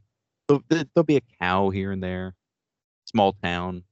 Um, well, I mean the. it's I mean, slow meandering, so it's not going to be like shots of a busy town or or what people do in their daily lives. It'll be empty landscape and then some town, but again, mostly empty. Okay, well, yeah, I'm going to be honest with you right here. Um, I, I'm not really a, a visual guy so much. Um, what kind of names uh, do we do? Or you know, let's just jump right to what kind of names do we have attached uh, Okay. to this film, seeing as how it is 1995? Okay, so hear me out. All right, are you listening? I'm I'm I'm all ears. Okay, how do you feel about Star Wars? Eh, Good, Good. good. Um, How do you Uh, feel about Superman? I I I like what I like what I'm hearing here. So are we talking uh, Okay. Marlon Brando and and Harrison Ford? No, no, no, no, no, no. Stay with me. How do you feel about the the TV sitcom Cheers, or Uh, or or even um, Who's Talking Now? Perhaps. Oh, when those babies talk. Yeah. Oh, this is so good. Everyone loves those babies. Well, here's what I need you to do. I need you to forget all of those movies exist real quick, okay? You need to completely and utterly forget those movies exist because honestly, that's the only reason we were able to get these people in here because we promised them that this would take their careers in different directions and they'd be actually able to get more work after this. I th- I really think it's going to work out great for Christopher Reeves, by the way. Oh, um, Chris, Christopher Reeves. Yeah, yeah, yeah. Soup. Su- um. No, not- Man, not Superman at all. He's not Superman. He never was. Oh, well, that's what- right. That's right. I'm not supposed to. Okay. Um, it's gonna be. Uh, whew. And so Christopher Reeves, okay, uh, hold on your hat, Kirstie Alley, all right. All right. So we couldn't get. Uh, And I was what? thinking. I was thinking Ted Danson myself. no, no, no, no. We we reached our quote, uh, quota on large foreheads. Unfortunately, Christopher Reeves had he, he's very particular about having the largest forehead in every shot. Okay? I was. I was not aware. Yeah, Of, yeah, of This was contractual uh, correct. Yeah. stipulations. hmm It was very hard, apparently, when they did shoot Superman, which again does not exist. Um, it was very hard for him when they did the uh, whole bald shot with uh, Lex Luthor. He, but you know, he he is a he's a professional, so he got himself through it. Uh, they did have to film in completely separate rooms, but it, it's okay. It it worked out. Um, so also, I've got one more for you if you're ready for it. I'm I'm I, I'm waiting. I'm um I so far we've covered uh You've got two Chris- two movies that don't exist or I'm supposed to pretend that don't exist. Exactly. Yeah. So this is is this 1975 or 1995, Rob? This is 1995. 1995. That's exactly correct, which is why it's the perfect time for Mark Hamill to pop onto the big screen again. Oh, Mark, um, Luke Skywalker? No, no, no, no. The detective, Oh, that's right. They don't exist. I'm sorry. the Guyver, Rob, That's right. not not Luke Skywalker, the unnamed, as far as I'm aware, detective from the Guyver. That's who we got. Oh, well, okay. Um, I, I would have to say, uh, I, I'm not seeing much of an immediate draw, uh, with Okay. with with Kirstie Alley, uh, Well- Christopher Reeves, and Let me- um, Let me set the scene for you, okay? the guy that played Luke Skywalker. Of course. Well, okay. Well, hmm, let me see. How do you feel about a little known actor named George Buck Flower? Wasn't isn't uh isn't he the the so I assume there's going to be a town drunk in this movie. He is. So he is the one actor whose um, stipulation on his on his contract was that he did specifically have to play the town drunk. Um, How belligerent is he going to be? pretty pretty belligerent. Uh, we did have to allow him to threaten children. Uh, we found it a little odd, but he did stipulate that he had to be allowed to threaten children at some point. So, So is so is this a children's movie? uh, it is a movie with children in it. Um, they're very um, well. Let, let's get to the children, okay? So, this town is virtually childless. Uh, now that I think of it, I hadn't even thought of it before. But there, there are zero children in this, in this entire film until um, everybody's at this cookout. It's uh, wonderful. It's it's the highlight of the year. Everybody shows up to the cookout, and then out of nowhere, everyone passes out. Rob, they're just they're gone. It's a mystery. Nobody can figure it out. So the, the whole town just blacks out. just completely and utterly blacks out, right? And so the cops show up. Well, the cops from outside because there are there are no police in the town. That'd be ridiculous. What kind of town has police officers, Rob? Makes uh makes no sense to me, especially in rural Iowa. Exactly. Why would they? It- It's like it's come on. So the cops show up and then immediately they pass out the second they pass a certain boundary. And then who should arrive after that gets called in? Kirstie Alley, Mm. epidemiologist. Okay. Oh, so she's a she's she. uh, You're gonna have a woman playing a doctor in this movie. Well, not not a doctor per se. Okay. I'm going to have to stop you there because effective she as- cannot be competent. We cannot have a competent female doctor in this movie. Well, um, what I will say is um, she certainly doesn't stick to her field of medicine um, because later on in the movie, uh, as we find out, all the women who passed out at the cookout are mysteriously impregnated. I want to stop you there now. If if if there's some kind of mass rape in this, we're we're, we're going to have to walk away. Well, um, nobody knows that they got raped. and Okay. it's not shown. So originally, John did want to have a little bit of rape in there, but we we did kind of what we did with uh, Freddy Krueger, if you remember, where there was that little child diddling thing. We kind of just removed the diddling and left it implied. But it's only implied if you want to think about it, and if you So I can make sure to write down that this is a diddle free because this is because because here at Big Movie Productions LLC, this is a diddle free zone. yeah, yeah, zero diddling. Uh, it is until the future 20, implied. 30 years from now, and, and Rob Zombie starts making movies for us, and then we go back to diddling. Correct. Yeah, Okay. it, it's implied diddling. Um, but you know, again, if if you're thinking about diddling, that's that's going to be on you. Okay, if the audience wants to see diddles, it's going to be in their own head. So we give them that option if you want to look at it that way. I like it. Yep. I like that. All Yeah. right. So Implied, implied diddling. Just taking notes. yes, sir. And so these children then, um, well, these women then start to realize and come to terms with the fact that they are pregnant. And then they all give birth at the same time. Um, which in, in this miracle of life where they have tents set up because this town also doesn't have a hospital and apparently they couldn't plan ahead to the point where bringing all these women to the hospital even though they were progressing at the same time and you know all the children are approximately the same size and all this stuff. Everything pointed to the fact that they would all be delivered at the same time but you know why plan ahead when you can plan for tents? They did plan to, to have all the women give birth in tents which was good, and have an epidemiologist delivering the babies instead of you know, uh, say, uh, an actual doctor who does that. Uh, I, I I love it. It's like Mash.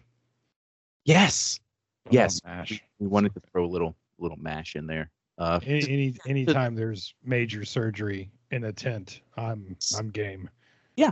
Um, so unfortunately, one of the babies does die uh, at birth. Uh, got the umbilical cord wrapped around its neck, and, and Kirstie Alley steals it away, as one does. Um, Uh, we've all been there. yeah, it was a very confusing scene to write, in all honesty, um, because we like to keep a little mystery of why is she stealing this baby. Um, she just puts it in the back of her car and then um, walks away, gets changed, does her hair completely, and then smokes a cigarette in front of a bunch of newborns. This Uh, is 1995, of course. This So is 1995, and this is Kirstie Alley, just on point. Let me tell you, she is she is a no nonsense professional woman. Well, I'm getting I'm getting really good vibes here about Kirstie Alley's character. Now, if you could if you could expound on utilizing um, Christopher Reeves. Of course. So, one thing Christopher Reeves really does well, he's he's tall. He's what a blind person might conceive of as traditionally handsome. Oh, Got this weird lipless smile. It's very strange, honestly. If you look at him, he doesn't have lips. It's, his, his his face just comes to to an edge, um, and it's always this slight upturn. But it's a very small mouth with like no lips. It's very strange, and I think it really helps bring people into the uh, the idea that this is kind of an unsettling movie. Well, I mean, so uh, uh, definitely not going to be a draw for for the female crowd. Um, you know, I, I Is is he is he at least shirtless in the movie multiple times to to show off a strangely concaved chest? yes, we, we had to do that unfortunately, and that, uh, in all honesty, that was um that was uh to keep many of the set crew members from walking off stage. Um, see, they found his face to be so unsettling that we needed something to distract them. So it, it just worked out that it, it also worked out in the uh, test group where that also distracted our, our viewers a little bit. So um, there were less uh, people whispering to each other about the strange face that is Christopher Reeves. Well, They- well However, impressed with all the walking that he did. It, it was um, he he really he really walked around set uh, a bunch. Well, I'm gonna. You're not. Unfortunately, we're just gonna have to move on uh, from that. Um, I, I assume the biggest name Mm. that that we have on the billing, uh, uh, Mr. Mark Hamill. I assume that he is the is the star of the movie. Um, Virtually nothing. that's that's that's disappointing to hear. It- No, it's what he wanted to do. Again, we're trying to move away from what they're used to. Okay, so um, that movie that doesn't exist that he was in, um, he was pretty much the focal point of the entire film. That again doesn't exist, right? So here, what he really wanted was to kind of just show up randomly, and then fade back away, and then show up randomly again, in in something that was going to maybe be meaningful for a second, and then turned out, nope, nope, doesn't doesn't mean a thing. So he has no no character arc. Uh, Um, no bearing on the entire film. No. Yeah. He baptizes the children. He plays the town reverend, by the way. He baptizes all the children and then he attempts to murder them. Uh, it does not work out. well, No. Ooh. Okay. Well, uh, we're not getting anywhere with the cast. Um, can you just give me a um, uh, how did how did okay? So we have a a mass blackout, Yes. possible inferred, possibly inferred diddles. Definitely inferred diddles. Yes. Yes, the PID as we call it here. One. One. Um, 100%. Wait. 100 percent PID all day long, and we're we're behind that, top to bottom.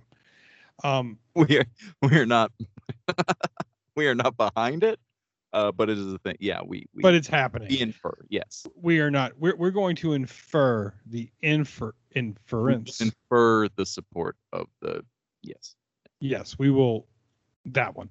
Um, okay, and then all of the uh, ladies of the rural Iowan town who have been inferred to have possibly been yes diddled uh, give birth to children.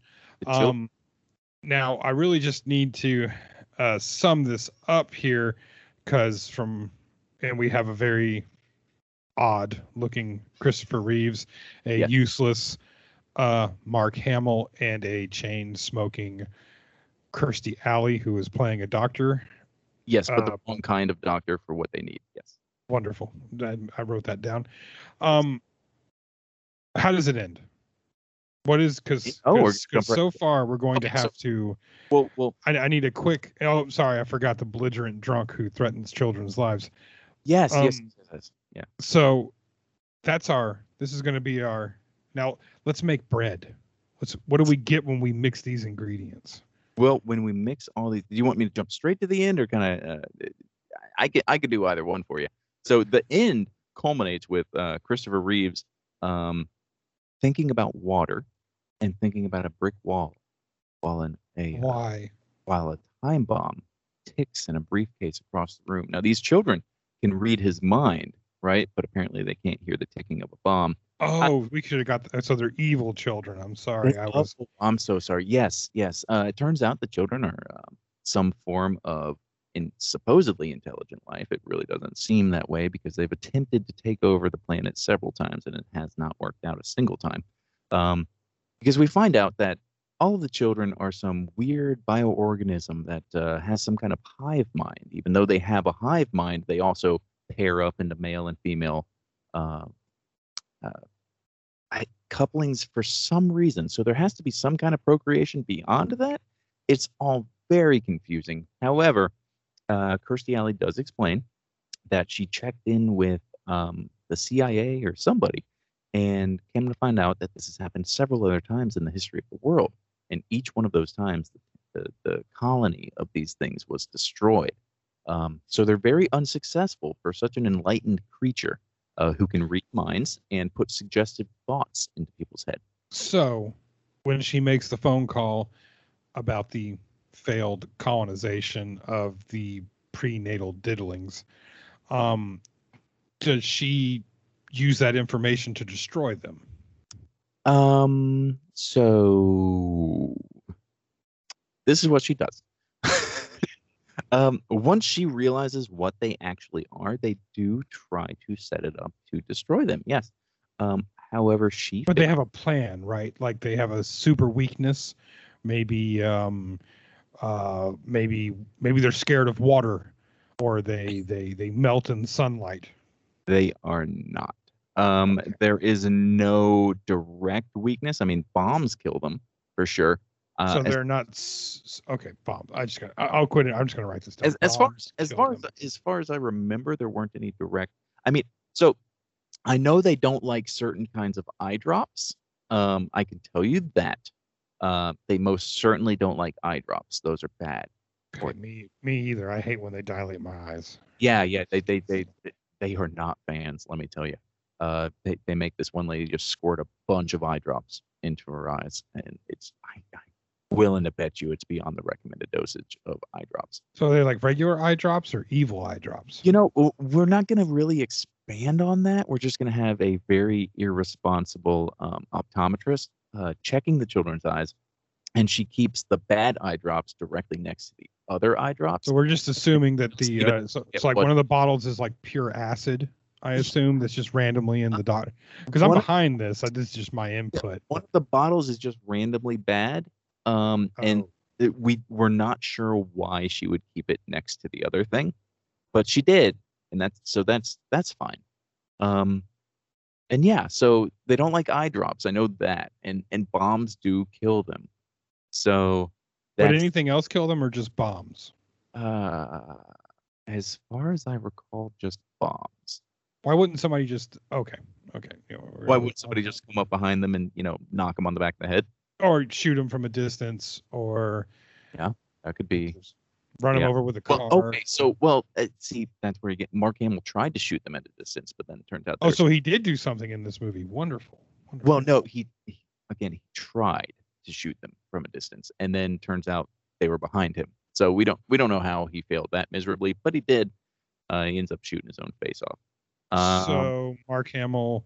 So we just have Mark Hamill here, yes, basically. sometimes sometimes he's here, sometimes he's not. Yeah, Okay. Okay. Yeah. Fantastic. we didn't want to. He, he didn't want to be there all the time. I assume the, so. The evil children um, can be destroyed by bombs They and can. can. read minds and manipulate Yes, people.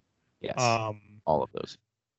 Mark Hamill uh, Yes. dies by his own hand, which we're fine with that. well, Um, everybody everybody in this film who dies dies by their own hand.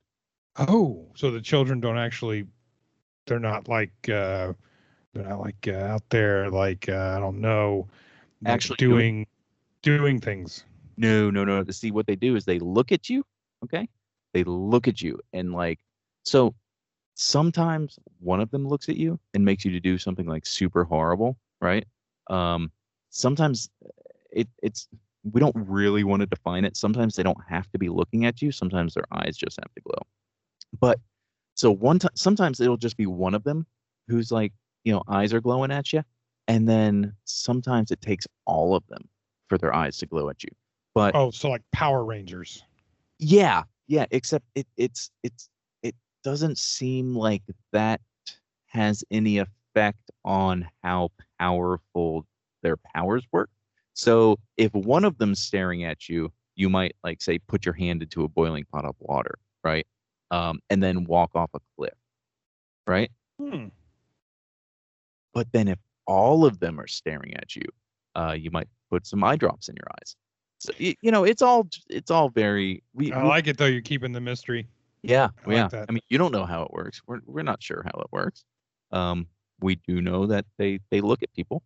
They do look, and they look inside the brain, and that's why Christopher Reeves has to think of water and then a a, a brick wall, so they Oh, don't I, bomb. I see what you're doing there. So it's like he's walled off his brain with the brick wall. I you know it's always good when you when you when you tell the audience but then you also show them because most of them are idiots correct.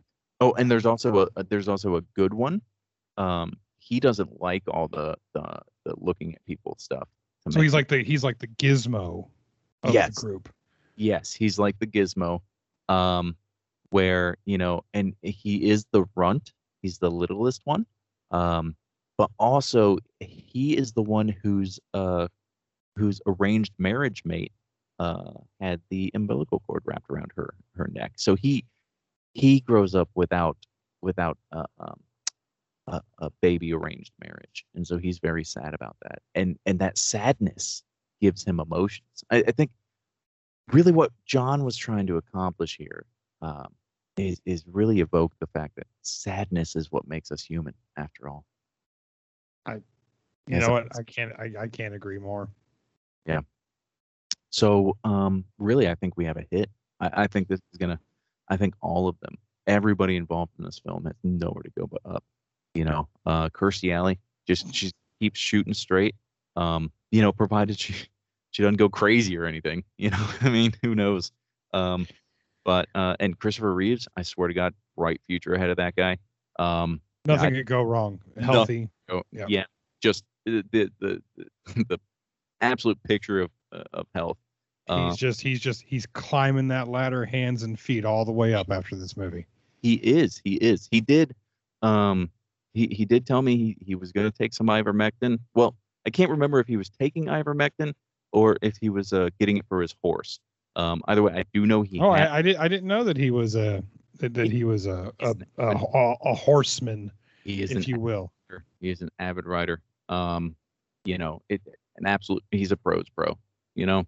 Well, Uh, I'm, yeah, I'm done. I'm going to stop us right there before we. this is the longest episode of Pitch Deck. I'm calling it a draw.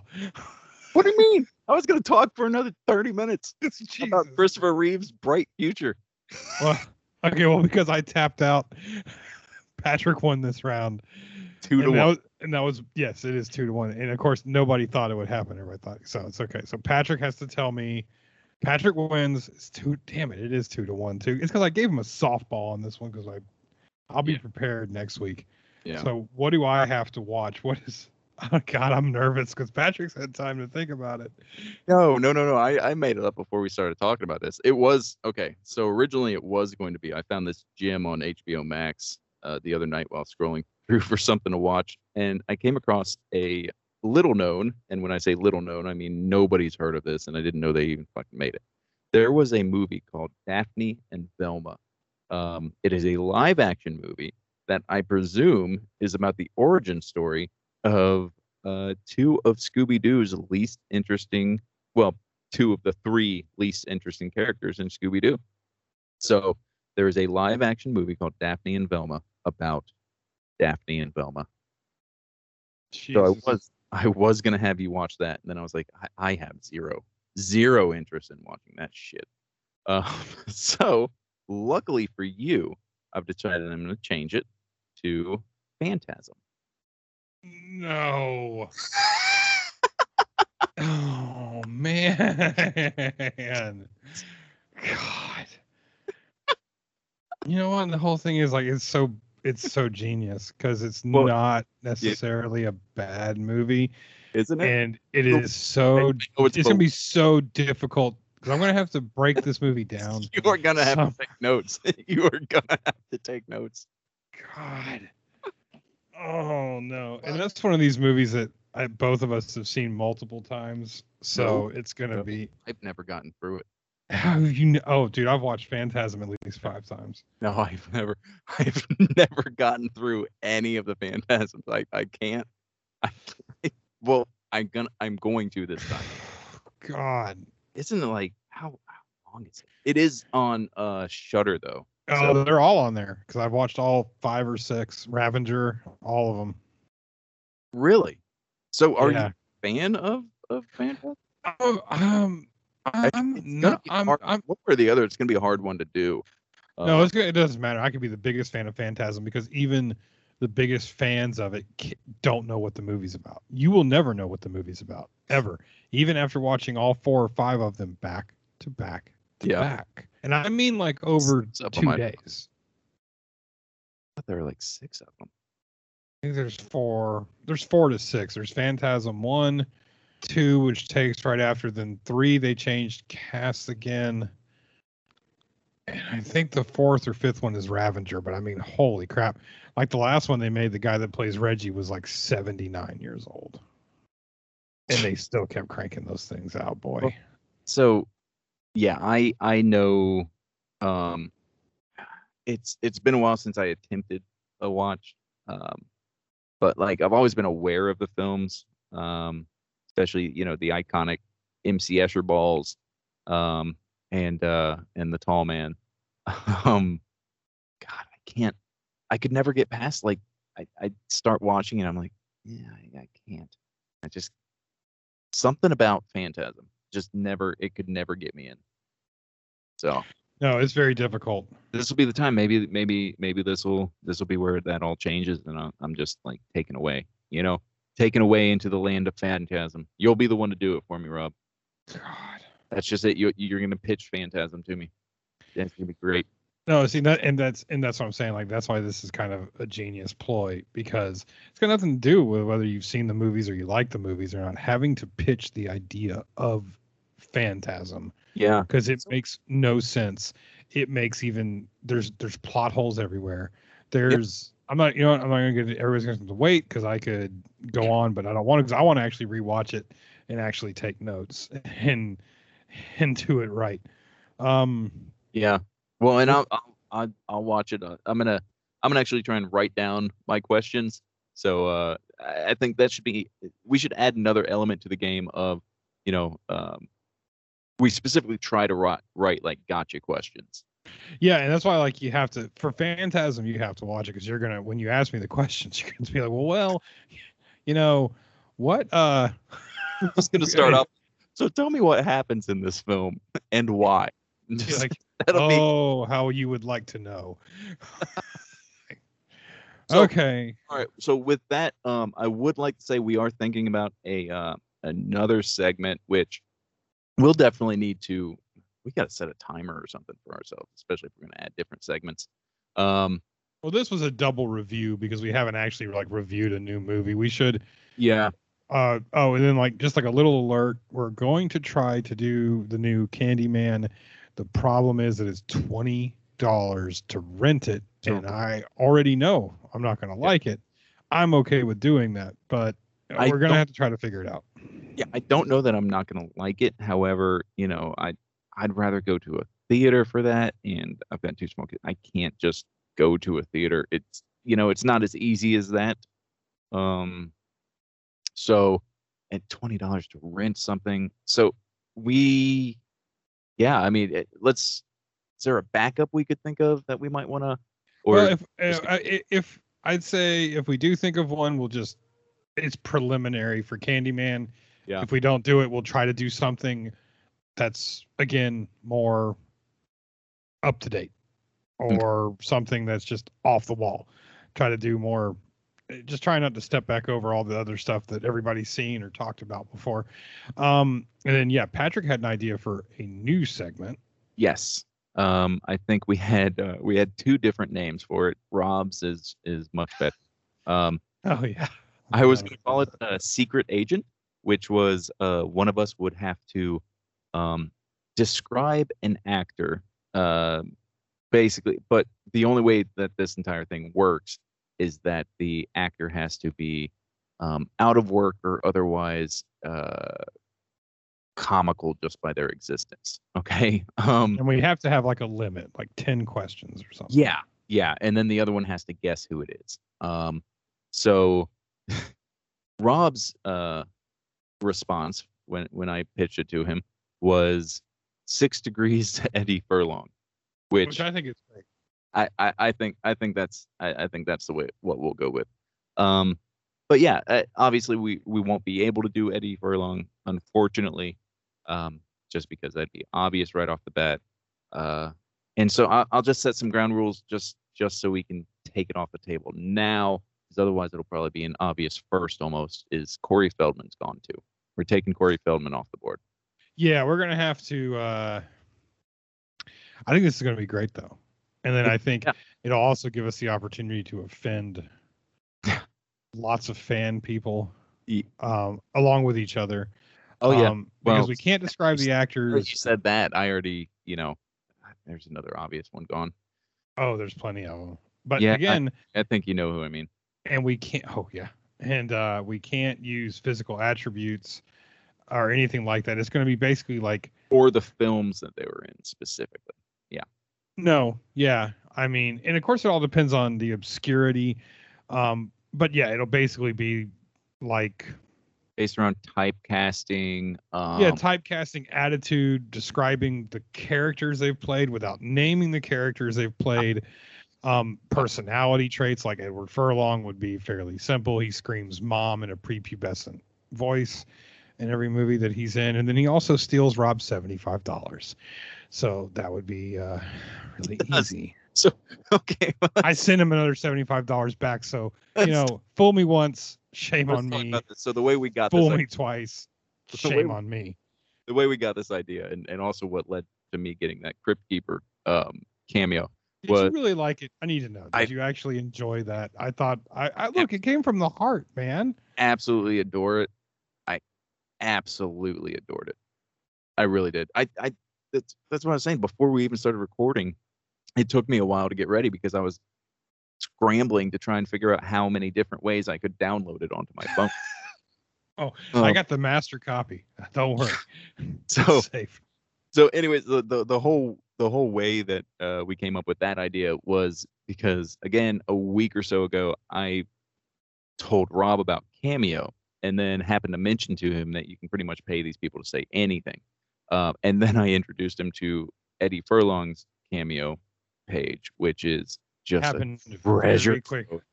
Oh my it god! happened very quickly. It was like text. Uh, There's this app called Cameo. Next on Next text link to Eddie Furlong's page on Cameo. And I was like, okay, done deal. Oh, there was one night. There was one night I spent like an hour just watching his cameos. Like I was locked in. He goes into full blown existential crisis. He's like, "Oh yeah, Brittany, that's man, that's so cool. That's That's a man, I- good Eddie Furlong impression, to be completely honest with you. Yeah.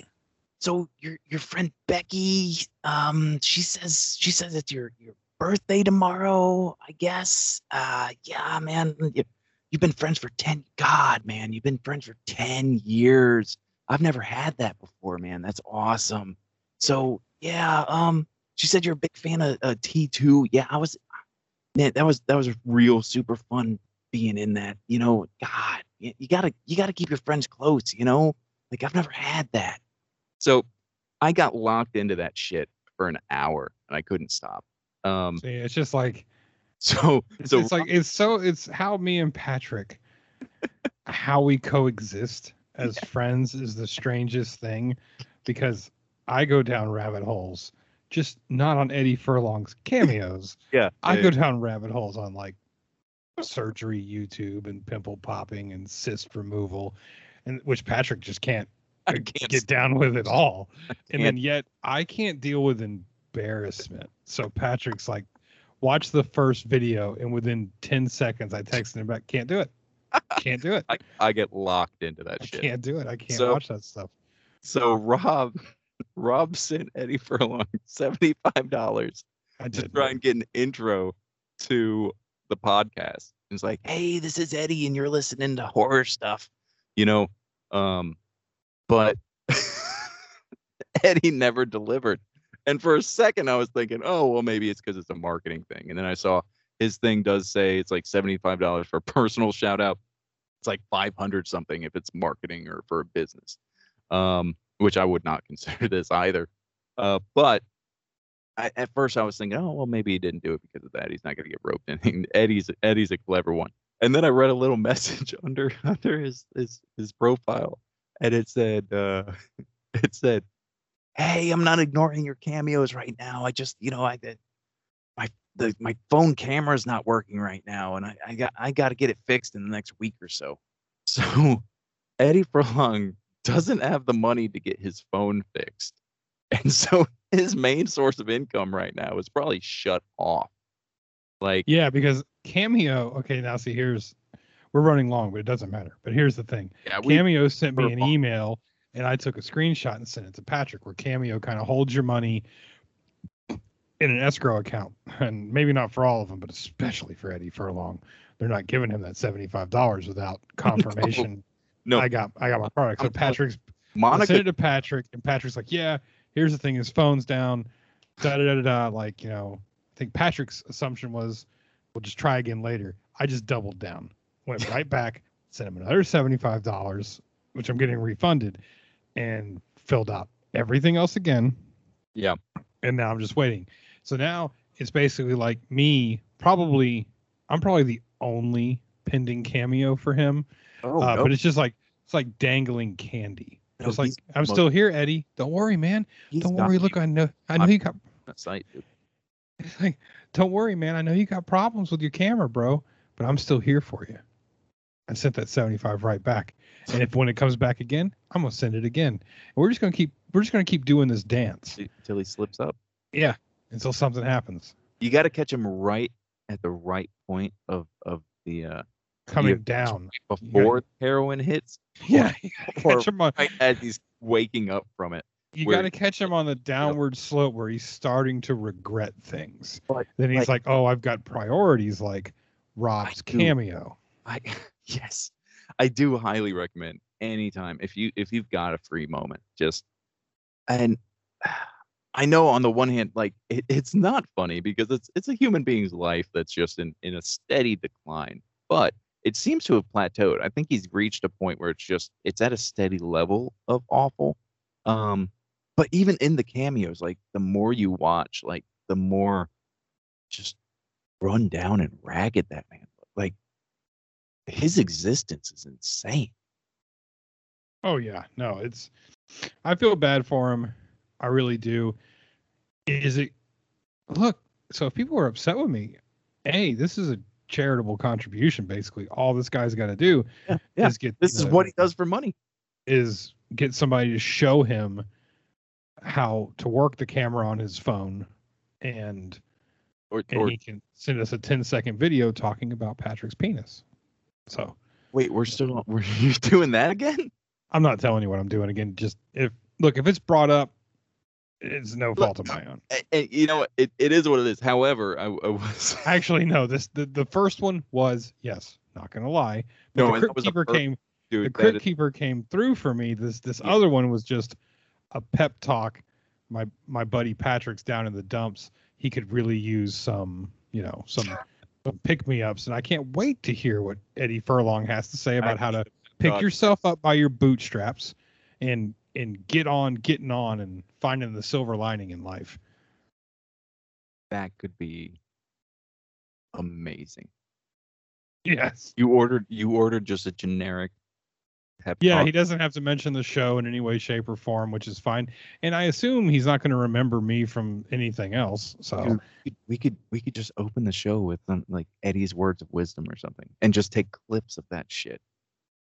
yeah, he's going to start giving me discounts. Like do if, like I, if I'm a weekly customer of his, not a weekly. Rob, no, but he's gonna ramble for like three minutes. You can take clips. I, I am good at saying. that. Oh, I could. thing- Oh man, I could You do could Eddie just- Furlong metal mashups. Yes. Oh, dude.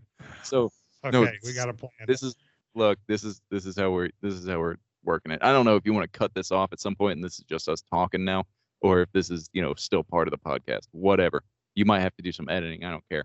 All right, but- hold on. We're just we're going to sign off because we're going to because we are going to bounce. Yeah, We are just rambling, and now we're Uh, once on- once the Patreon kicks up, and it's 175.99 a month, which will all go to Rob's cameo fund, which I can spend very quickly. yes. Um, recap: We are going to try to get Candyman uh, 2021 next week. If not, don't worry, we'll find something else to watch, Yep. and that will be the uh, Six Degrees to Eddie Furlong uh, Which deal in there. also um we do not really have uh we don't have any central way of you getting in contact with us really uh to my knowledge unless rob set something up so uh, that being said i think he mentioned something about uh, doing hashtag horror stuff um if you have something if if a patreon is something that you would be interested in doing especially it would be centered around getting cameos for this um I especially can the- just I can just give them your phone number. no, we're not going to do that.